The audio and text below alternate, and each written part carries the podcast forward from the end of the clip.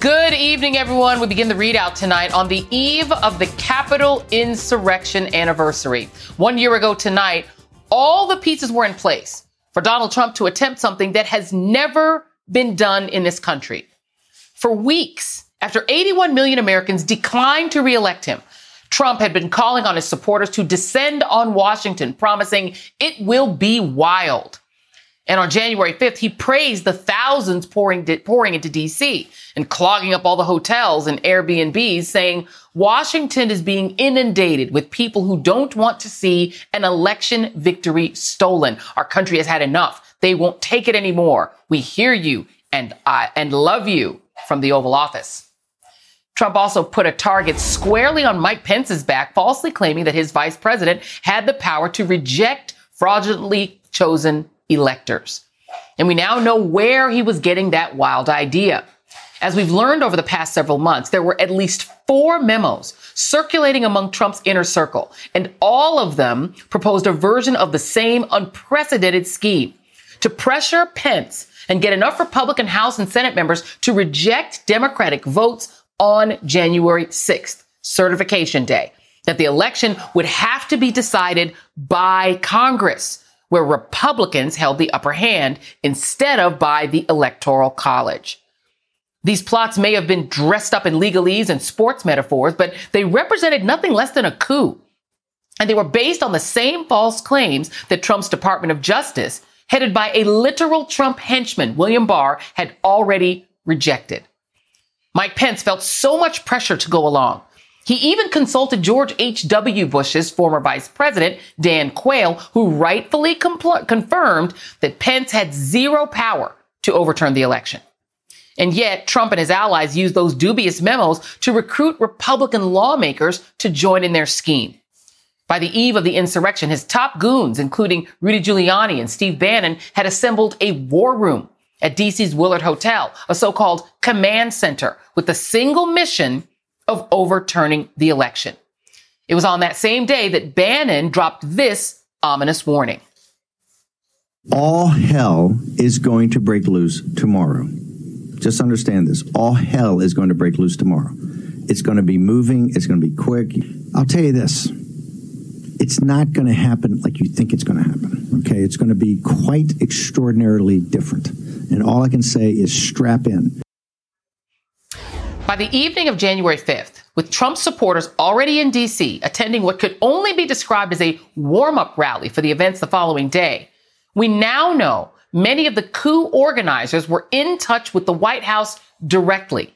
Meanwhile, the FBI knew this nation's capital was sitting on a powder keg, warning that extremists were traveling to Washington to commit violence and a war. And the White House apparently knew something was about to jump off as well as we've learned, Chief of Staff Mark Meadows sent an email on January 5th indicating that the National Guard would be on standby, not to keep the peace, but to, quote, protect pro Trump people. And one more thing happened on January 5th that would light yet another fuse on the neutron bomb that would go off in the Capitol on January 6th. Despite Trump having tweeted literally all day long for his people to get out and vote in Georgia, this black man and this Jewish man Reverend Raphael Warnock and Jon Ossoff won their runoff elections and would flip the Senate from red to blue. All of this set the stage for the events of January 6th. But as we know now, the insurrection was more than just a failed coup. The big lie continues to threaten the very foundation of our democracy. And that means that it's more important than ever to hold the perpetrators accountable. Tomorrow, when President Biden addresses the nation, he will reportedly make that case. He's expected to call out Trump's singular responsibility for the attack on our capital. And joining me now is former Senator Claire McCaskill of Missouri and Matthew Dowd, founder of Country Over Party and author of Revelations on the River, Healing a Nation, Healing Ourselves. Thank you both for being here. And, you know, Claire, I'll start with you. No, no less than a former president, Jimmy Carter, um, wrote an op-ed in which he is now joining the chorus of those of us, like those on the panel and a lot of the people watching this show, who are fr- afraid for our democracy. He wrote this Our great nation now teeters on the brink of a widening abyss. Without immediate action, we are at genuine risk of civil conflict and losing our precious democracy. Americans must set aside differences and work together before it is too late. And I'll ask each of you, is it too late? well, you're not going to get me to say it's too late ever uh, for America to come through this on the other side. Um, I am just firmly rooted in the belief that there are enough people that rejected Donald Trump. Um, we elected a different president from a different party. Uh, and I, I believe there's still enough people, if you take the folks out of the Republican Party that aren't blindly loyal to him and you put them with the rest of the country, that's still a majority. It's still who America is. It's not the minority of people that are still blindly loyal to him. But am I worried? Of course I'm worried. And am I particularly worried about respect for our institutions, particularly the rule of law? I mean, think about it, Joy. At a year ago, right now, when these guys were swirling around and planning this big to do on the 5th with all the violence on the 6th, they knew that every court in the country, even those with Trump judges, had rejected their premise. They knew there was no evidence. They knew that law enforcement, DOJ, had rejected their premise that there was some big fraud. So they were willing to do this knowing that our institutions, that the rule of law had rejected them and they didn't care. That's the scariest part of this whole thing. You know, and uh, it, it's also scary, um, Matthew, is that, you know, the big lie has been so effective at changing the reality that many Republicans live in that it, it is very hard to find a Republican elected official who's even willing to admit that Joe Biden won the election. The Huffington Post tried. They went out and they just, they, they couldn't get Republican lawmakers to admit it. Mike Pence, who these thugs brought a noose to hang him, is hiding information. He doesn't want the photos released of himself having literally been threatened with death. And he was locked, sort of trapped in his basement. He's trying to restrict the photos. Even he doesn't seem to want to see this all brought out into the open. So what worries me is there is an entire political party that is all working together to suppress the truth about what happened on January 6th. And they're not stopping no matter what the threat to democracy. Your thoughts? Well, I mean, I think that you've touched on what I think is really one of the fundamental problems is that we have one of the main legacy parties of our country is now completely preoccupied by an autocratic movement. That's that's never existed in our country. We've had elements of both parties that have been out of the mainstream and fringe, but we now have one political party that is wholly occupied. The vast majority of Republicans don't believe Joe Biden is a legitimate president, believe the big lie, believe all the stuff that Donald Trump, and then you take it everything they believe, whether it's they don't believe in COVID, they believe in taking horse dewormer, whatever else they believe because they've been, you know, uh, propagandized to. I go back to your original question: is I, the, about is it too late? Most of the time, we never know it's too late until it's too late. Uh, most yeah. of the times in, in history, when you ask people a point of history, I think it will be too late depending on what happens in 2022 and 2024. If the Republicans take the Congress back and the Senate in 2022 and we have a presidential election unfolds, then I think we are at the point where our democracy has failed. One of the problems that I have with what's happened over the last five years is that our democracy has gone under a stress test. And think about it like the human body. We've gone under a stress test.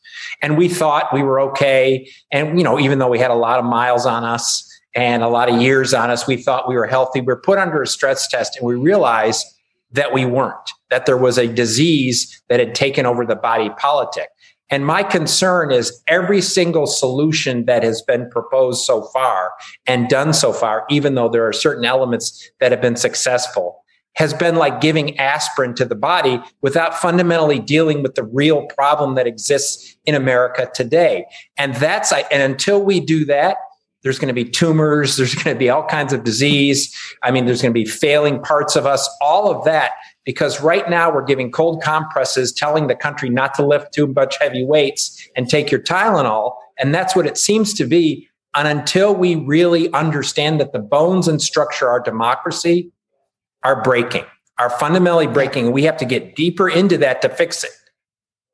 Yeah, I mean, I, I totally agree with you. Uh, you know, uh, so tomorrow President Biden is going to speak, and there's a question of whether or not he actually can change this or he can he can alter it at all because unbelievably he has become uh, for Republicans as much of a uh, sort of figure of hatred, a hate object as President Obama was. You know, the, the black president. Like, I mean, he was his vice president. Maybe that's part of it. I don't know what it is, but this is like the most sort of norm core Democrat ever. He's a moderate, you know, sort of ordinary Democrat. There's nothing outrageous about him, but they have cast him as a sort of demonic character.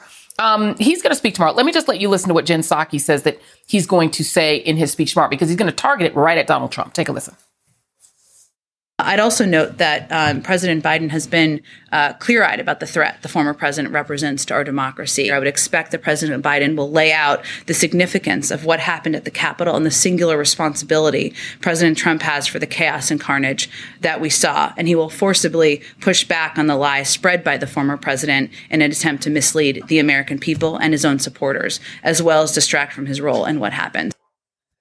Is there a way, Claire, in your view, to even get people that are in this Republican cult to even listen to what he's going to say? It's very hard. I mean, I'm from a state, I pretty much lived this. I lived it in 18 when I ran for reelection. I've lived it every day since.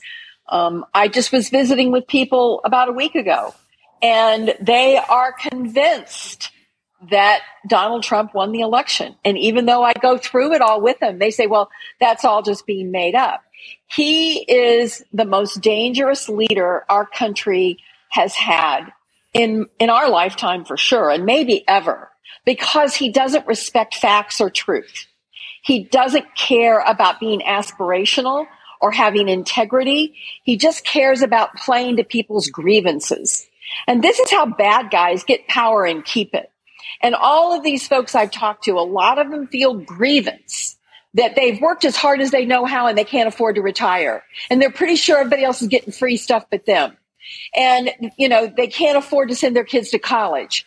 They can't afford uh, to to pay off their homes. They are frustrated, and Donald Trump mainlined that grievance, and he continues to to this day. And until we have a leader in the Republican Party who is willing to stand up to the, that evil, uh, we are going to continue to, to, to be on the brink of something very dangerous for this country. Uh, well, speaking of Republicans, this is the top Republican in the country, Mitch McConnell, uh, who, who uh, on January 6th said this was outrageous. He said exactly what he ought to have said as a, uh, you know, an American. Uh, but this is what he's saying now, and, and, literally calling out anyone who would try to link what happened on January 6th to what Republicans like him have done with that tragedy. Here's Mitch McConnell. No party that would trash the Senate's legislative traditions can be trusted to seize control over election laws all across America. Nobody who is this desperate to take over our democracy on a one party basis can be allowed to do it. Finally, it is beyond distasteful for some of our colleagues to ham fistedly invoke the January 6th anniversary to advance these aims. Your thoughts, Matthew? Well, Mitch McConnell, as we've, as anybody, and Claire knows probably better than anybody, is only consumed, in my view, with power with power and any any ability to get power and whatever he has to say. That's why I think today we'll have the year anniversary of January 6th. I think we're worse today than we were a year ago. Because what's ha- what happened a year ago, there was umbrage at what happened by many Republicans about all what happened. That's gone. And now they're actually celebrating it as it was some like it was some patriotic protest. And it's gotten worse and worse and worse and worse. And until that, we held those folks accountable and not just 700 people that, you know, showed up, many of which are people that you and I and all of us meet at Starbucks or at McDonald's or wherever we meet that showed up and became part of a riot and a protest and a terrorist movement. But the people that facilitated until that happens, this is only going to get worse because unless they're held accountable, they're going to keep pushing the edge and pushing the edge and pushing the edge of this. And I'll say about Joe Biden, I am, thank God, Joe Biden's president of the United States and not Donald Trump. Thank God he is. But I actually think Joe Biden has been slow to understand the threat America face. I'm glad he's giving the speech tomorrow. I think he's been too slow in understanding the threat and where what the Republican Party is today. Yeah, I think what he doesn't understand is that people like Mitch McConnell thought that the January 6th insurrection was a terrible thing until they figured out what they could do with it, that it was useful to them to be able to seize power permanently. And now they're like, oh, actually, January 6th was useful for us. We're, we're, we're with it. Uh, former Senator Claire McCaskill, Matthew Dowd, thank you both very much. Up next on the ReidOut. Must be held accountable.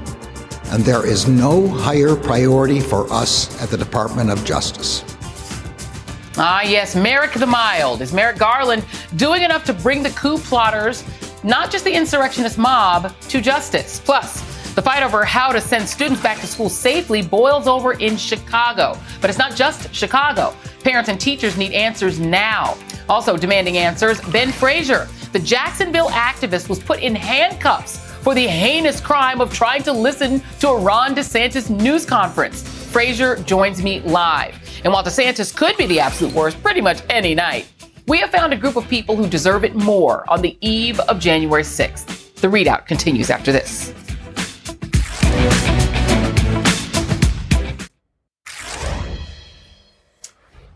So, if you didn't know that there was an insurrection in America just one year ago tomorrow, you could have turned on your TV today to watch the U.S. Attorney General and thought, oh, look at that nice, responsible public servant talking about the importance of prosecuting the bad guys. Isn't it great to have a non ogreish AG unlike the previous four years? But the thing is, Merrick Garland's speech today was about the one year anniversary of a literal and unprecedented attack on American democracy and an ongoing domestic terrorism threat that is still putting Americans and democracy at risk as of today. So we no longer live in a world where we can calmly talk about the wholesome job of the DOJ or about the stability of American democracy. Maybe we never did. Garland clearly felt the need to speak out on the anniversary of the one year mark from January 6th after getting criticized for the DOJ not doing enough to hold the insurrectionists accountable. And he threw those critics a tiny little bone saying the department would go after perpetrators on all levels. The actions we have taken thus far will not be our last. The Justice Department remains committed to holding all January 6 perpetrators at any level accountable under law, whether they were present that day or were otherwise criminally responsible for the assault on our democracy. We will follow the facts wherever they lead. Garland also described some of the grisly threats lawmakers from both parties have received, but then he used those specific examples to literally both sides the problem of political violence. A member of Congress was threatened in a gruesome voicemail that asked if she had ever seen what a 50 caliber shell does to a human head. Another member of Congress an Iraq War veteran and Purple Heart recipient, received threats that left her terrified for her family. These acts and threats of violence are not associated with any one set of partisan or ideological views. I mean, oh, oh, there's nothing partisan and ideological about the threats that this democracy faces today. Really? Really, Merrick? After a literal MAGA crowd tried to stage a coup and threatened to hang Mike Pence and brought a noose to do it? Really? Really? I'm joined now by Elie Mystal, justice correspondent for The Nation, and Al Franken, former Democratic senator from Minnesota and the host of the Al Franken podcast. And I'm sorry, Elie, I was you know, on Twitter, reading what you were tweeting because I'm like, let me follow Ellie and see what he's saying. And you posted one thing saying, oh, he threw a bone at least to say he's going to investigate. I'm like, okay, maybe I should be hopeful. And then he said that line. That line where he said, Oh, there's nothing ideological or partisan about it. The speech was literally about one partisan side and people who support one party literally having an insurrection in the Capitol. That was the point of the speech. Your thoughts on the both sidesism? Yeah, look, if Merrick Garland is a dedicated public servant, if we needed a mall cop to stop the kids from stealing constitutional democracy out of the hot topic, he'd be doing great. But we need something a little bit more than that. And that's where I have some issues with his prosecution. Look, there is nuance here. If Merrick Garland, and it's amazing to me to think that Merrick Garland defenders are going to think this is a compliment, but if Merrick Garland has a secret plan to one day hold the terrorists accountable for attacking the Capitol, then this is exactly what his investigation would look like. These defenders have a point. You there, there is he needs more time. He is he could be building a case. The problem is that if Merrick Garland was just going to let you know, just going to fire at the low hanging fruits and get a couple of QAnon shamans and not actually go after the people who aided and abetted this insurrection, the powerful, politically connected people in Congress who helped these people. This is also exactly what his investigation would look like. So it really comes down to whether or not you trust Merrick Garland. And I don't know about you, Joy, but I remember I've got too many scars from from from other great white hopes. I remember when Robert Mueller was going to come and say put everything right, right? So I, I, don't have a whole lot. I don't have a whole lot left to trust. let me play another. Let me play another one, uh, Senator Franken. Um, this is another one where we hired that guy. We're paying him. Our tax dollars are paying Merrick Garland to deal with these threats to our democracy. But here's who he said is responsible for fixing all this. Here's Merrick Garland again. The Justice Department cannot do it alone. The responsibility to bring an end to violence and threats of violence against those who serve the public is one that all Americans share. We are all Americans. We must protect each other. The responsibility to preserve democracy and to maintain faith in the legitimacy of its essential processes lies with every elected official and with every American. Okay, yeah, everybody should be nice to each other. Uh, you know, Al Franken, this would be like if I if there was a fire, you called 911 and the fire department said, "You know, all of your neighbors, every neighbor, you know, is responsible together." No, no, we, we you're who's been hired to fight fires. You fight the fire. It, he, it doesn't sound like he's taking a whole lot of responsibility for doing anything about all this mess. Your thoughts? I kind of disagree with you on this. I, I was heartened by what he was talking about. He was basically saying when he said anybody at any level. I mean, right now I'm I've been hearing the evidence, and the most guilty person that I can see right now is Donald Trump. And I, I actually, uh, everything we've been hearing, all the evidence we've been hearing points that way. And basically, what I think what he was saying is there's a process to do this. And if you don't follow it, and I don't think, I'm sure he's saying, look, we're doing this, we just don't talk about it. And uh, if you don't follow this, the, the right process, it can be overturned. So he's he's going to make sure this sticks. I was hardened. Neal Katyal was hardened by this speech as well, and uh, this was a serious speech. And yes, he was talking an aspirational thing for the American peoples, which is we all have to. Uh, you know, try to, as a society, uh, d- disparage people who are who are uh, being violent and uh, and get a handle on that. But I, it didn't contradict to me what I what I heard. Well, here, here's my here's my challenge though, and, and I'll ask you, and I'll ask both of you, but it reminds, I mean, look, it, this is not consistently the case though. I still am old enough to remember that James Comey did talk about it. Literally 11 days before an election, he decided to talk about what they were doing vis-a-vis Hillary Clinton and, and some emails and such. And he thought that was, that was appropriate. Then three days before the election, did it again. The, the thing is, this is asymmetric warfare. I yelled at where you him. have. I yelled at right, him.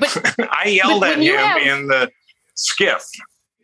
But what, what, what I'm he saying came is that, to talk. Yeah. Yeah. Go ahead. No, go ahead. I, he came. He came to talk to our caucus uh, about some FBI stuff in the SCIF, the secure room, and uh, yeah. I yelled at him because what he did was um, kind of a vanity, uh, moral vanity. I thought he he broke the, the department policies by raising something while it was happening. That that was a disgrace, and it also cost Hillary the election, uh, along with other stuff as well. But no, that was that was awful. Uh, this is very, very, very different. But it is. It is obviously very different. But uh, let me just play one more piece of sound. This is Ruben Gallego um, making some comments about what he thinks of Merrick Garland and the way he's conducted things so far. Here's Ruben Gallego. I think Merrick Garland has been extremely weak Uh, and I think there should be a lot more of the organizers of January 6th uh, that should be arrested by now. The problem that we have right now is that we have a very uh, obstructionist Republican Party that should be part of helping us decide how to save democracy instead of trying to cover up for their crimes. And you have, again, an attorney general who is, you know, feckless and has not been helpful in terms of pr- preserving our democracy. My, problem with it, and I think in theory what Al, what uh, Al Franken said is true, but the problem is, is that it is asymmetric, Elie.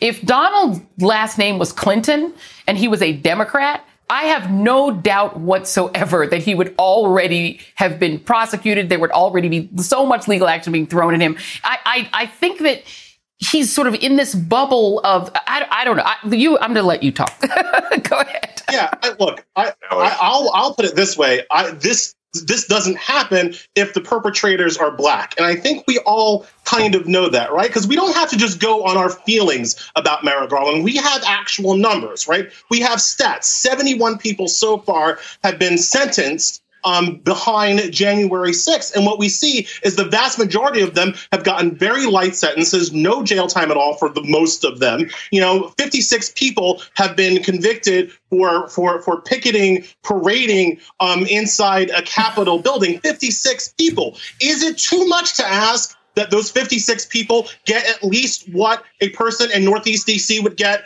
for for for having an ounce of, of crack cocaine? Is that literally too much to ask? Because it seems like it shouldn't be. It seems like if you go into the Capitol with the intent to go search for, for Mike Pence and other members of Congress to yell and intimidate them into stealing an election, you should at least get as much as the crackhead.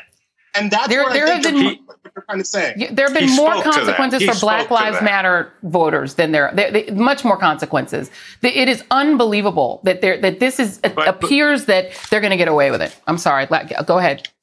No, no, no, no uh, he spoke to that. He said that he's getting those people to cooperate. And what he wants to do is get the organizers. And the way you do that, this is how you do prosecutions. And that's no mystery. And so he that's exa- that was the beginning of his speech, which is he talked about I, that exactly. I heard we, we that, but see. I'm also saying that there's no we haven't seen any of this come to pass. And so if you want to, play, if you want to say well, like with Mueller and, and that we should just trust the process, like okay, but but we've we've been yeah. down this road and it's urgent. It's urgent. Our democracy is under uh, tremendous stress now, not a year from now. Elie Mystal, El, El, Al Franken, I'm sorry, we're out of time. I appreciate you both. Thank you both very much. Happy New Year. Still ahead. Chicago public schools are now the latest battleground in the fight against and about COVID as teachers vote to return to remote learning, calling classroom conditions unsafe and squaring off with Chicago's mayor. More next. Stay with us.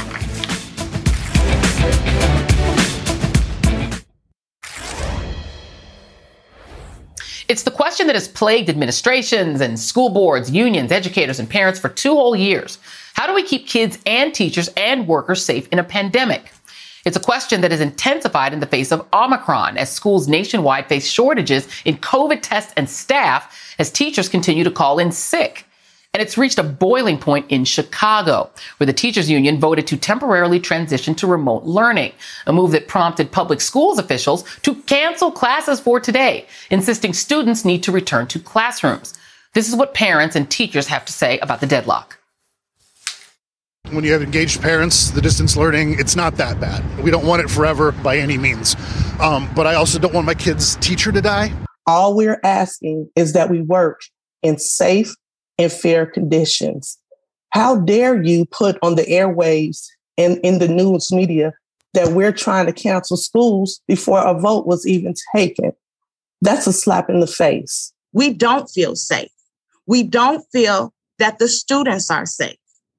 I myself have several underlying conditions. Joining me now is Jasmine Serta, parent, mentor, and organizer for the Brighton Park Neighborhood Council, and Stacy Davis Gates, vice president of the Chicago Teachers Union and the executive vice president of the Illinois Federation of Teachers. Thank you both for being here. Um, let me start with you, um, Ms. Davis Gates. Let me let me play for you very quickly what the mayor had to say on Tuesday about schools needing to be open. Here's what she said. We can't forget about how disruptive that remote process is to individual parents who have to work who can't afford to the, luxury of staying home and being with their kids. Not because they don't love their kids, not because they don't want the best for their kids, but they need to provide a living for their families. And that means going to work. Uh, Ms. Davis Gates, what, what is your response to that? Well, as a mother of three Chicago public school students, I understand what this has felt like um, at a very personal level. And I would say that President Biden sent $2 billion here to Chicago to mitigate the harm of COVID 19. We have not seen those mitigations in our school communities. In fact, testing has been a debacle. Um, vaccination efforts have failed um, on behalf of the mayor.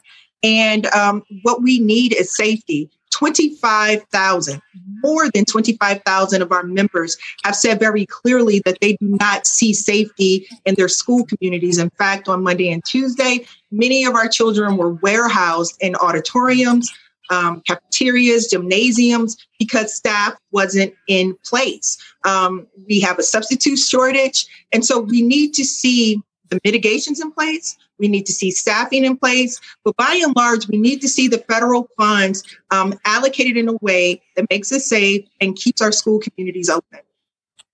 You know, and Ms. Serta, I'm going to go to you because the, the thing is for a parent, it's difficult, right? I mean, if you're a parent that is able to homeschool and you're able to work from home and you have that leisure, that's one thing. But if you, you can't and you have to go to work, it's a whole other thing. And, it, you know, if you, whether or not you have access, so, you know, parents are all at different, you know, levels of access, even, you know, eh, to, to be able to teach from home. What, what do you think of what's happening now? And where do you fall on the idea of whether or not kids should be back in school?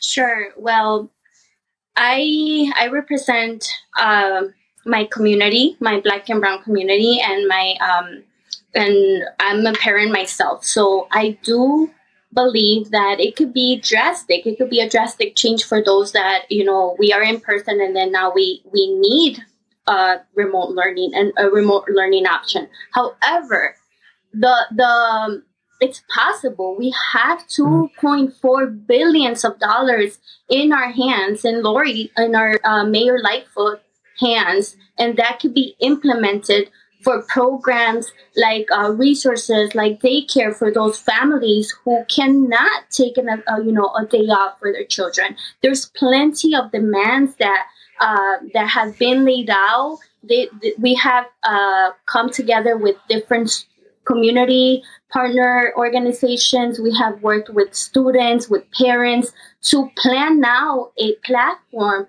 of demands of plans like the one I'm talking about. So in cases like this, we have a plan B and we're not just wondering what's next, what's next. Like the solutions can be taken and they should because that money was given to the people and for the people and it should be used for that matter and nothing else. And both of you have mentioned the mayor. Um, there's a Chicago Teachers Union tweet today that says that they're being inundated uh, with calls and emails this morning from educators who attempted to log into their platforms to connect with their students and teach remotely and safely, but are being locked out by Mayor Lightfoot. Uh, Lori, Live, Lori Lockout was trending earlier today. Uh, Ms., Ms. Davis Gates, do you blame the mayor for this standoff? And, and what is going to happen next? What happens tomorrow? So um, the mayor has failed to implement and administrate um, $2 billion worth of federal funds appropriately, especially in our communities of color. Um, where COVID has ravaged, um, where it has orphaned um, our children, where the trauma has been most profound.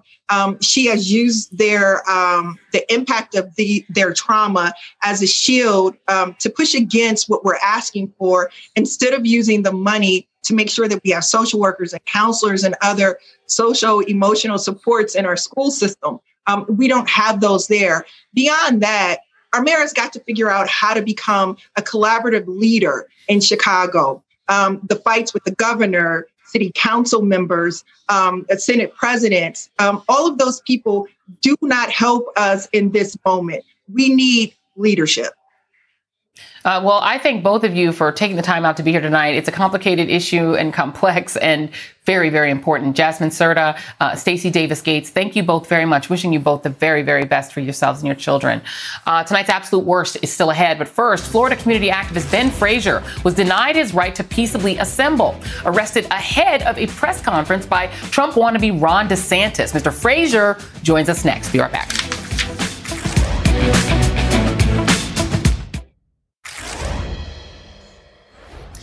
Is quite the study in contrasts. Over in Europe, French President Emmanuel Macron is taking an aggressive stance against the unvaccinated, saying he wants to piss them off and make life difficult. Meanwhile, over here, we have a governor doing quite the opposite, as Ron DeSantis touts the supposed free state of Florida, the freest in the country. He again reiterated his less testing mantra today. If you're somebody who is uh, very low risk, uh, no health problems, no symptoms, just testing over and over again is not really clinically proven to be very much of a value. Again, you're free to do it. Ah, yes, freedom. In fact, it would seem that DeSantis wants to make the state free for COVID to thrive and make life as easy as possible for the unvaccinated. He's gone to war with the cruise industry and the Biden administration over vaccine requirements and has tried to lure unvaxxed first responders with cash.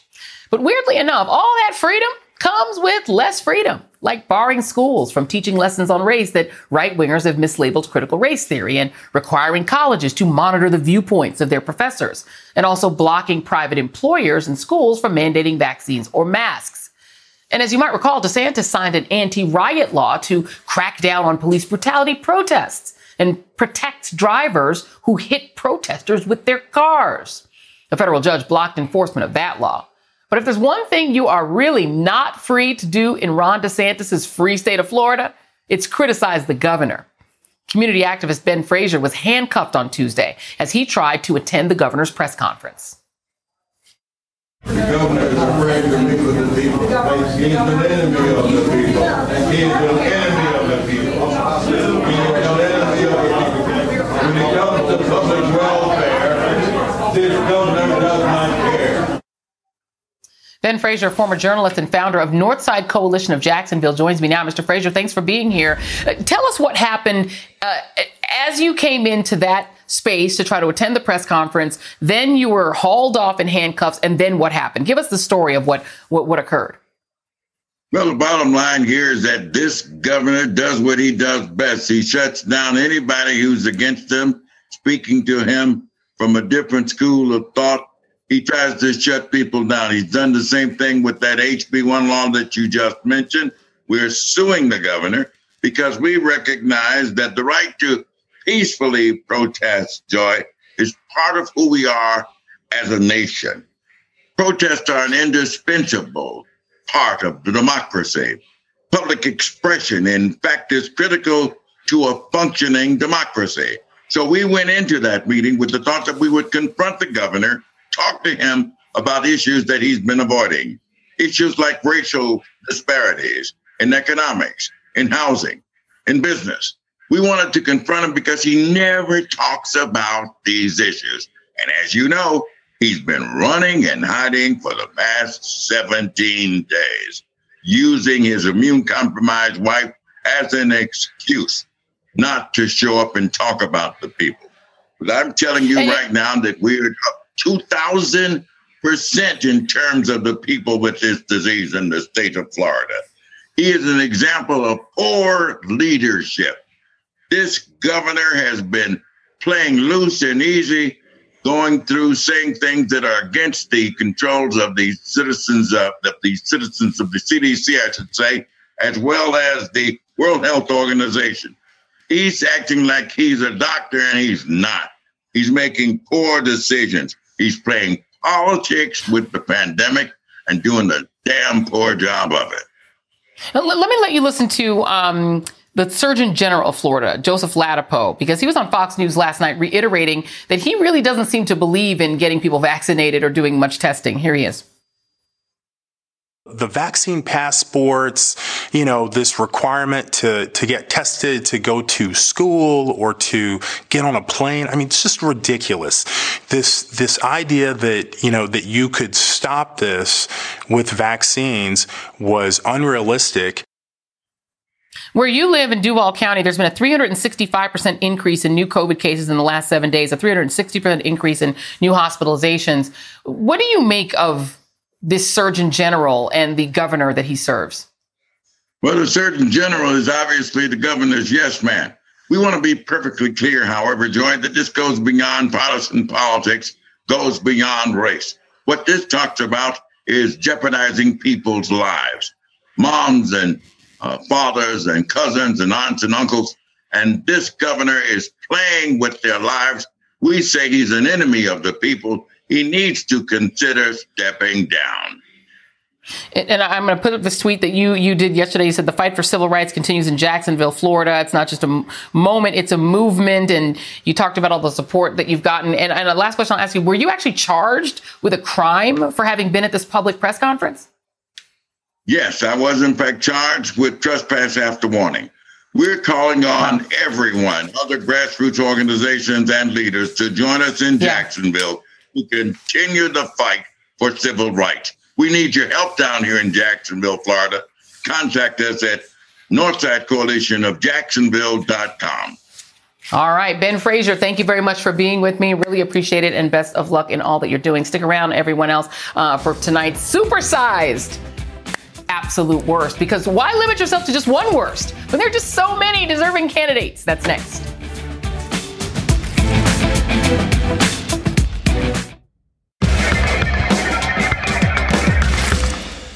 For most Americans, January 6th is a solemn day. Except, of course, for the guy who helped make that day a reality the former president. And up until yesterday, he was planning to celebrate his seditious anniversary with a big old press event. That is, until Trumpolini's advisors told him it might not be a good idea. I guess the guy who called himself a genius needed a note from the land of the obvious. On to plan B. Instead of holding his rah rah riot event, he is running to Arizona on Martin Luther King Jr.'s actual birthday, no less, to hold one of his right wing MAGA tent revivals. I guess Arizona has become the front line for 2020 denialism. At this point, it's pretty clear to everyone that Republicans are unwilling to ever accept defeat in an election. But don't tell that to the one Republican who's unwilling to acknowledge that reality, namely one Addison Mitchell McConnell III. Why would any legislator, any legislature in America, want to overturn the counting of votes. The notion that some state legislature would be crazy enough to say to their own voters, we're not going to honor the results of the, out, uh, of the election is ridiculous on its face. Mitch, please. Denial ain't just a river in Egypt. And if he'd poke his head out of his shell for longer than 30 seconds, he'd see the Republicans are already trying to do just that. In Michigan, they are replacing local election board members with people who want to block the approval of elections. In Wisconsin and Pennsylvania, Republicans want to hold open-ended reviews of the 2020 election. Far more disturbing, NPR found that this year's Secretary of State races across the country, at least 15 Republican candidates question whether President Joe Biden is even the legitimate president. These are the people who have the responsibility to carry out election laws, or at least they used to. This is what democracy experts are calling a slow motion insurrection with a higher probability of success. You need more proof? Coup supporters are lining up to run for governor and Senate. Just look at Kari Lake in Arizona, Josh Mandel in Ohio, Eric Greitens in Missouri, and Herschel Walker in Georgia. They all support Trump's big lie because that's the only ticket in GOP land. These folks would join the rest of the 147 members of the Seditionist Party on Capitol Hill which includes winners like the most despised man in America, Ted Cruz, fist pumping, receding chin activist Josh Hawley, and folks like that Margie lady who's no longer on Twitter and America's creepiest congressman, Matt Gaetz. It should come as no surprise that the majority of those cowards refused to state for the record that President Joe Biden was duly elected. The Huffington Post tried. And if you needed yet another reminder of how spineless these politicians are, Politico was reporting that the party will just pretend like January 6th isn't even a thing tomorrow. What insurrection? Enter Margie Q and Matt the Creeper. Those bottom feeders will host their own press conference tomorrow. Now, personally, I won't be watching. I'd rather get a root canal without Novocaine. So bravo to the Sedition Party, formerly known as the GOP, for showing your complete lack of courage when it comes to defending American democracy. You are the absolute worst and will remain so until you grow a spine. And that's tonight's ReidOut.